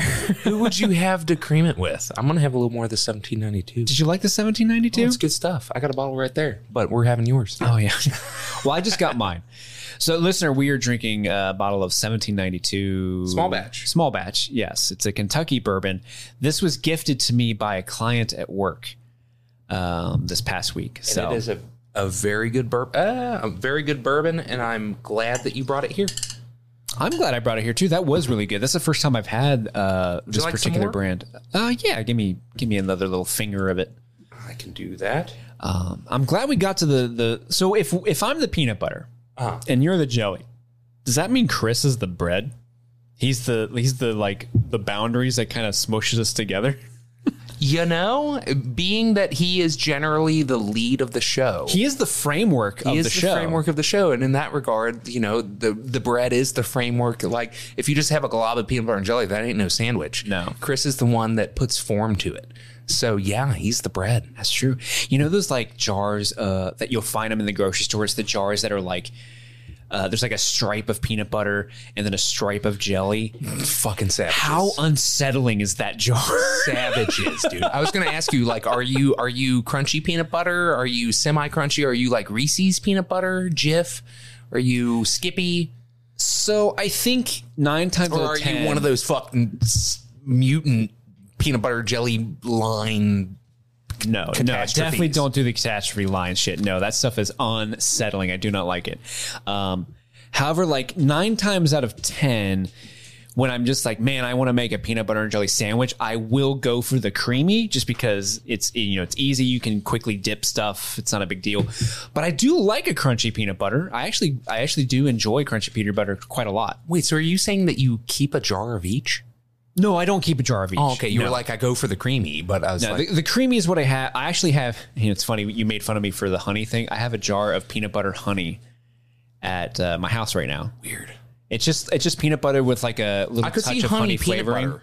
Oh, Yeah, it's peanut butter, but it has like honey you said, pe- flavoring. you said peanut butter honey. You have honey. oh, peanut sorry. butter. Yeah, flip flip that around. Okay. uh, it's peanut butter with like some honey flavoring in it, and I dip uh, s- pretzels into it when I'm like just looking for a snack. You know. That sounds pretty good, actually. Or what about you? Are you a crunchy guy? Smooth guy? Jiffy guy? Uh, in general, I would prefer crunchy. I tend to get smooth. Fun fact, real quick. Oh boy, do you tend to get smooth? I tend to get smooth. Mm. Fun fact: uh, if you ever have the hiccup, spoonful of peanut butter will immediately kill it. It's amazing. Really? Yeah, it's an instant cure. It's bizarre. i have to do that. Are you ready for the next question? Yep. This comes from Uncle Snaps on Twitter. All right, then. He writes, It's Royal Rumble Day, baby. The cast of the Expendables 1 through 3 are in a Royal Rumble together. Who you got? George St. Pierre. George St. Pierre. What? Is he in there? I feel like he has to be, right? I, dude, I, dude, you're asking the wrong person. I'm Well, actually, he was in he was in the second Captain America, so now he's an action star. He's the only person that is in movies that will actually kill you.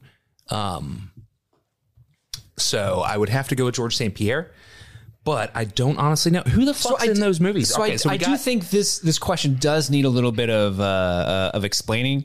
The Royal Rumble, for those of you who don't know, is a match in the WWE World Wrestling Entertainment. So it's this match where like 30 wrestlers enter the ring and they get eliminated one at a time by being thrown over the top rope. So what Uncle Snaps here is positing is if like there was a, a Rumble match of that type, what cast members of the Expendables movies would we like vote on to win that match type? okay. So I'm sad to say George St. Pierre is not in the Expendables universe. oh man. Um, he was in Captain America: Winter Soldier. He was that bald dude on the boat.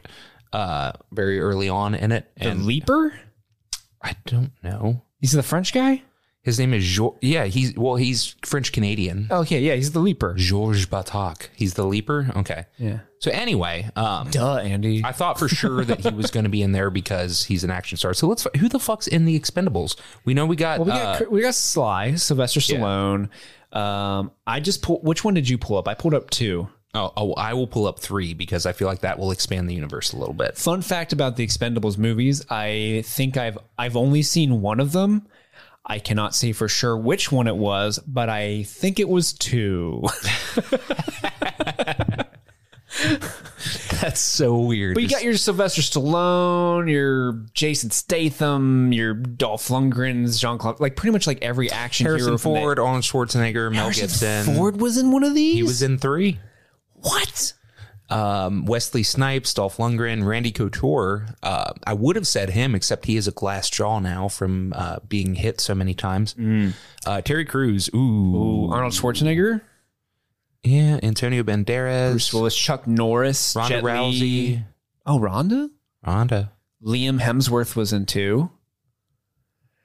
So, so with the Rumble, you got to think of Liam somebody. Hemsworth. Okay. You got to think of somebody who has the ability to, who has the stamina to potentially last long because they could be like the first one out and they have to survive all 30, but also someone strong enough to like throw someone over, you know? Okay. Who would that be? Like you mentioned Couture can't do it because he's got a glass jaw. Yeah. Uh, but like, does someone else, like of all the names we kind of, you know, a lot of these guys are older now. Yeah, they're pretty ancient. Uh, I'm it was, of the names that we went through. I'm going to have to say Terry Crews. Terry Crews, really? Yeah. Okay, I think that's a good choice. I'm going to actually go for uh, a Jet Li. Okay. I'm putting my eggs in Jet Li's basket. Jet Li. But I feel like Terry Crews would break Jet Li in half if he were to get his hands on him. That's true. Jet Li's kind of small, Yeah. but he's really quick. He is quick. He's really quick. Maybe how old is Jean Claude Van Damme? How old, how old is he now? Ooh, I'm going to say. Oh, he's like born in late 50s. 1960. So that's what he's 62 now. Yeah. Mm. Wow.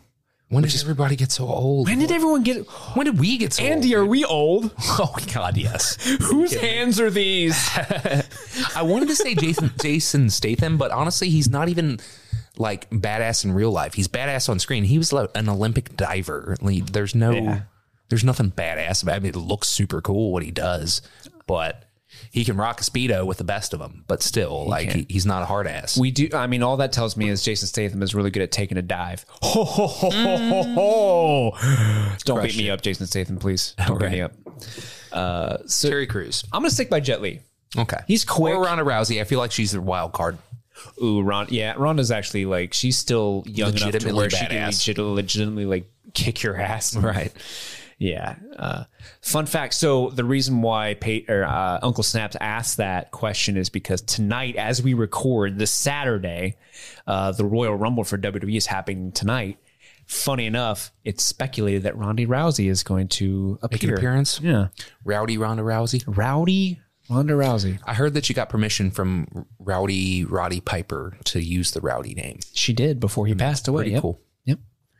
Um, and she was actually pretty good as a wrestler. Is she like? Is that a past tense thing? Well, she she came into WWE a couple years ago, and she like had a, a year long run. Beaten out of the UFC. She Yeah. couldn't win anymore. But Right. Uh, but she was still like able to kind of like uh, quickly transition into that role of like looking powerful, but also you know it's a you know it's It's a, it's a play, right? Basically, uh, but she transitioned into it really well, and she basically had like a year long run, and then she quit so she could start a family. oh, good. For her. And from from all accounts, she she I think she did have a baby. Good for her. Um, and now I, uh, rumors abound that she's coming back at least for another year to have another like I'm still badass Ronda Rousey. Uh, so we'll see how that goes. Um, continuing on, uh, we've gotten a bunch more questions here. Um, this one comes in from Sarah. She writes, "What's your favorite '90s nostalgia movie? Oh no, I was ill prepared for this. '90s nostalgia movie." so, are we talking about like movies, current movies that have nostalgia for the '90s, like mid '90s, like the Jonah Hill movie? Or are we talking about like movies that were nostalgic for from the '90s? I think it's open to interpretation. Okay, Uh, she does, she doesn't get super specific in that regard. How would you interpret it? Uh, for for me, my my initial reaction was to think of a movie from the '90s that gives me nostalgia for the time. Okay. I got mine. Do you got yours? Uh, no, so you can go ahead. Let me, let me think a little bit. I would go with Baz Luhrmann's William Shakespeare's Romeo plus Juliet. Draw your swords. I curse of both your houses.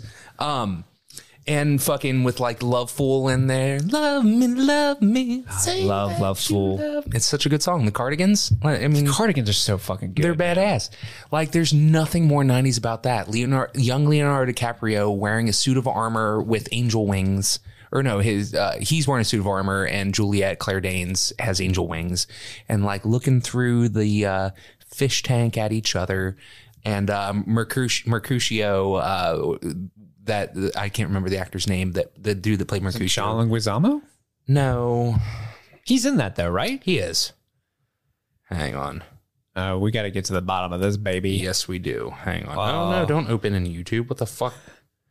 Romeo. Ah man, you know, I, I pulled up a, a I just was like Google, Google movies that came out in the '90s. I'm like looking through these. I'm like, man, there's so many good '90s movies. uh, John Leguizamo played Tybalt. Tybalt, Uh, Mercutio was uh, Harold Perrineau. Um, that dude crushed it. He he's the uh, the Mercutio's uh, Romeo's best friend that uh, inadvertently gets stabbed by Tybalt when uh, he's trying to stop a fight between Romeo and Tybalt. Um, and then Paul Rudd, the ageless Paul Rudd, looking the same back then as he does now. He's a vampire. Is the uh, the person that the uh, Capulets are trying to uh, marry Juliet away to, and then yeah, John Leguizamo as Tybalt is amazing. And there's I always think of that uh, weird, goofy, bizarre way they shot that uh, argument at the gas station where, between John Leguizamo and uh, the uh, Montague. Hangers on where they're like, "Is the do you bite your thumb at me, sir? I do not bite my. Th- is the law on my side if I say I? Nay, I do not bite my thumb at you, sir, but I do bite my thumb." And like the way that's shot with like these wide angle lenses, and everybody's wearing Hawaiian shirts with unbuttoned with no t shirt underneath, and they have these Hell yeah. weird like monster handguns and stuff. Like that is the most '90s movie I can think of and I love the shit out of it. Like I, I'm, I'm uh, it's blowing my mind how much I remember of it. I haven't seen it in years, but like that movie like does something to me. Well, that's a good that's a good choice. I, I remember watching that movie for the first time in school. Like that was one of those movies that you would potentially like watch in like an English class in high school.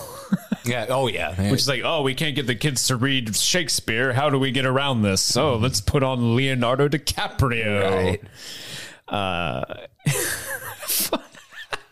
funny, funny enough, like we, wa- I think uh, my freshman year in English class, we watched that movie, and then my sophomore year in English class, we watched like the old like 1970s Romeo and Juliet movie. I don't know if you ever seen that, but there actually is a Uh, yeah. So I think that um. Oh no, the the dude that played Jorah Mormont in Game of Thrones played Romeo in that movie. no shit, really. I, I can't remember the actor's name.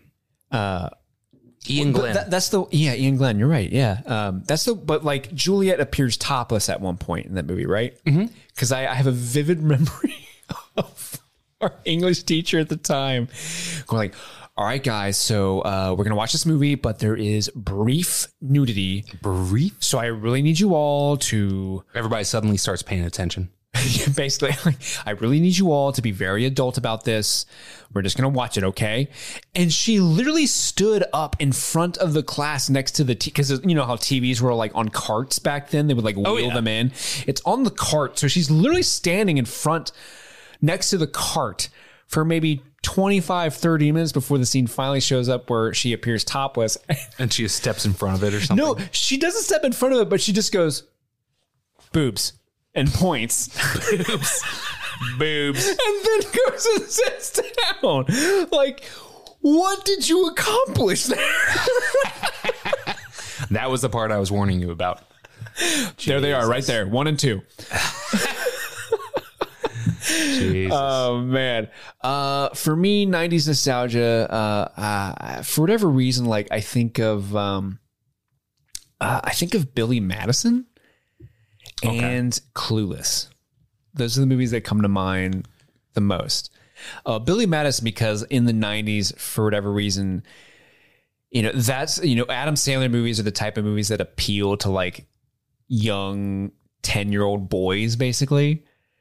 So I remember like in the late 90s watching Billy Madison on repeat with my dumb little friends where he's like, oh, he, he said it's fun to pee your pants. Ha ha ha. Um, but I've never watched that movie ever again. Once we got into the 2000s, I don't think I've seen Billy Madison since the 90s. Dude, I, I watched that so many times in the 90s, and that's probably the better answer. Yeah. Um, I watched that so many times, like it's just ingrained in my skull. You know what I mean? Like uh, fucking uh, what's his name that uh, passed away recently, spraying the kid with the hose, like, leave me alone. I don't know you, mister. You know what I'm talking about? Um, I'm drawing a blank. Um, Oh, okay. Hang on. yeah, we literally would watch that. That was one of the first movies I remember. Like, you remember the first time you would have friends over? Norm Macdonald. Oh yeah, Norm Macdonald. Oh man, Rest in peace. Uh, but that was one of the first movies. Like I remember when you would have friends come and spend the night at your house, or you go to your friends and spend the night, and you guys actually had permission to like stay up as late as you could. So you'd be up f- until like four in the morning for the first time in your lives, but you're doing it watching Billy Madison. Right. Yeah. but then Clueless comes to mind because when I think of like the '90s aesthetic, that's that's just Clueless. Yeah. Right. also with Paul Rudd. Yeah, dude, he's everywhere.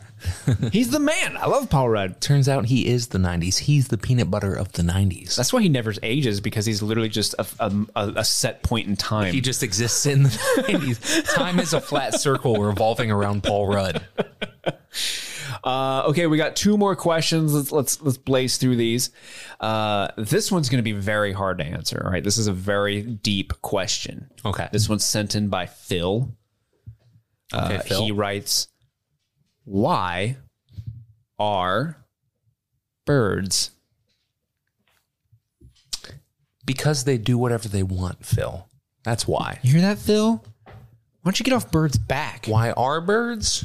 That's kind of like the quintessential streaming thing is what are we even? What is a show? What are we even? What are we even? Like you, there, there's a second half of that question that just is left out. So why are birds? Why aren't birds? That's what I want to know. Yeah, no one's ever stopped and asked why aren't birds. Yeah. You know that meme going around that's like uh, birds are fake. Yes. Yeah. it's super funny. uh, I don't know. I don't know, Phil. Do you ever wonder why birds don't uh, live around here during winter? It's not because it's cold outside. It's because they're just trying to get away from your pedantic questions. Okay. Pedantic fuck. uh, all right. Our last question comes in from Kyle. All right, Kyle. Hi, Kyle. We love you. Uh, he writes If there was a season of Survivor where the cast was exclusively characters from A24 films, who you got? Oh my god, that's a really good question. Okay. So you're, the all the cast of uh, characters from A24 films are sequestered on an island, being filmed for the series Survivor. People are being eliminated. There's elimination challenges at the uh, you know there can only be one survivor at the end of the day. Who's gonna Who's gonna do it? I think I, you have a better chance at doing this because you know I'm I'm not as familiar with A24 films as you and Chris are. well, I'm flipping through a list right now, so I'm I gonna. I think we already have the answer though. Uh, yeah, the robot from Ex Machina. Oh, okay. We're just going straight to uh, auto- autonomous beings. The robot wins. Okay. hundred percent. I was going to say Paul Dano from uh, uh, Swiss Army Man Oh yeah, that's because he literally true. did survive on an island with, Oh a, yeah, you're Army right. Man. I, I think we already have the answer. Yeah, you're right. you're right. I just saw a trailer for a new A24 movie. Uh, Shit. or A24. I don't, don't even remember what the name is, but uh, uh, called X. It's like uh, this uh, period piece porno movie. It looks fucking like also kind of horror. It, it looks fantastic. Um, let's see. Come on, come on, Phoeni- Phoenix and come on, come on. did you ever see? Did you manage to see that movie? I have not, but uh, that was Alex's favorite movie Yeah, of the year. So I- I, I still really wanna see see that. Uh, the Green Knight. Uh, that's a pretty good one. Uh, Sir Gawain. He has a sword. Does anybody else have a sword? He would be very helpful. He, I feel like he would be super helpful in the like early stages of Survivor, but they would eventually eliminate him because the other people see him as a threat. I feel like yeah, they would uh, kind of single him out early on. Yeah, like that guy's got a sword. Let's uh let's get rid of Sir Gawain. I know the answer. Okay. Florence Pugh from Midsommar. Okay. Why Florence Pugh from Midsommar? because she has an entire army of people behind her. So like it's not just her alone on this island. It's her and about like 60 Norwegians. Are, are they in Norway? I've never seen it. I don't know. You never seen Midsommar? No, What? no, I don't. I, I don't watch horror films. Oh, that the, my comment made no sense then. but I'm pretty. I, I think you're right though. Like from my tertiary outside observer standpoint, I think you're right. It is like Norway or some like Finnish country. Finnish. It might be Finland. Finland, yeah. Um, Scandinavia. you is that Scandinavia? That like section of Europe? I don't know, buddy. Dude, we're Americans. We're not We cultured. We're just like I don't know where capitalist Connecticut pigs. Never mind Norway. And that's fine. Wyoming doesn't exist. So. Um, yeah. Uh, so without spoiling it, yeah, she's got some people behind her. Um, Are they allowed on the set of Survivor there? Like, how are these uh, these Florence Pugh minions coming onto the island to help her? well, so that's a question with A24 movies. Like, are we looking at them as they were at the start or at the end of their character development? There's there are factors that we have to take into consideration. Now you know, I you know he doesn't specify in his question, but I think this is like a great uh, critical thinking exercise. It's really up to your imagination. Like, where do you find uh, Florence? Well, at what point in Florence Pugh's journey, do you find her on on the island? I, so I I picture her ha- at the penultimate moment of her journey. So they wheel her like I don't know at, why I said penultimate at the final moment of her journey. at the. I knew, I knew what you meant. At, at the season premiere of the second to last moment. of her journey. Survivor series, uh, Survivor se- season A twenty four. Florence Pugh just wheeled out in a wheelchair f- of flowers with her flower crown, with this like creepy distant smile, and, and they're like, and and and uh, uh, Sir Gawain has his sword and he's looking at her like, oh, I should beat her pretty quickly, but not knowing that she's got a whole horde of N- Norwegians? Question mark Fins. Finns. Or uh, so you don't watch horror movies, so you haven't seen Hereditary. Um, That's why I said that you and Chris would be better to answer this question because I'm so. But, I, I feel like I because A24 finances so many horror like uh, high level horror films that I just haven't seen. um, so Alex Wolff as Peter. Um, Peter at the end of that movie, at the very very end of that, Is that the son in Hereditary? Yeah, he's like the main character. Um, he would take on anybody with ease without spoiling the movie. But yeah, You're uh, saying he wouldn't lose his head he would not lose his under head. pressure. Okay, Exactly. right. Under pressure. Let's just start singing Queen songs. You know all right? what? Let's just do that. Conniving Adam Sandler from Uncut Gems. Is that an A24 film? It is. Sweet. Hell But yeah. he, you know, he can work his way through anything. Now, if we took him at the end of his movie, eh, I don't know how well he's going to do. but you know, like i i him in his prime, he'd do okay. Lady Bird, she's out. Uh, She's out. Yeah. Moonlight, eh, no, not going to do great. That weird kid from Killing of Sacred Deer, he might do okay just because he's so weird. He's going to weird everybody out. The weirder you are, the better of a chance you have at winning Survivor. Survivor. I think that's. Oh, you know what? I keep thinking about. I, I've been looking at it as a battle royale, and it's not. It's Survivor. no, it's, there's a lot of politics involved. There's. uh Okay, so I Yeah. I'm gonna go with Florence Pugh then because her character from Midsommar is just she's been dealt a hard hand and has tragedy. She has a tragic backstory that is going to endear herself to the audience, and uh, she is also just like a good person.